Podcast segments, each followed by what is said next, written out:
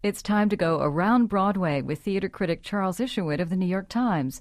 First Date is the name of the first new Broadway musical of the season, and as the title suggests, it's a romantic comedy about a young couple meeting for the first time on a blind date.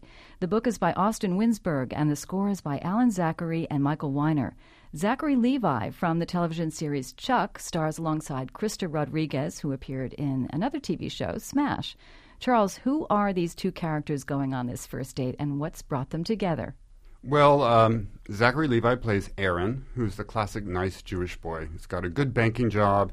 He's basically many New York girls' dream. Um, but of course, Krysta Rodriguez plays a woman named Casey, who uh, falls for bad boys and doesn't like, you know, the sort of settled guy that Zachary Levi's character represents.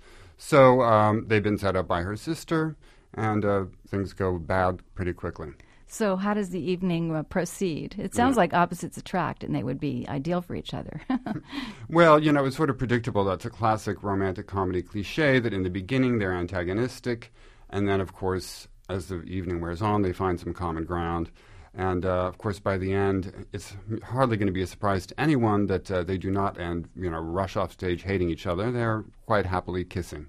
How, how are the two leading performers? Well, they're sort of the saving grace of the show for me. Uh, Zachary Levi is a very funny performer, and uh, even though a lot of his material isn't very fresh, to put it mildly, um, he does some really winning things with it. He uh, has really funny inflections and stuff that was not very funny on paper comes across as really quite clever. Krysta Rodriguez has a great voice, so it's really great to hear her singing. She didn't get enough singing on Smash.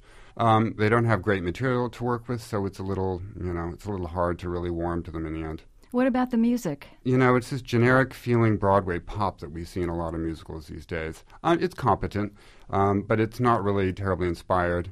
And uh, as I said, the lyrics are often, you know, filled with cliches.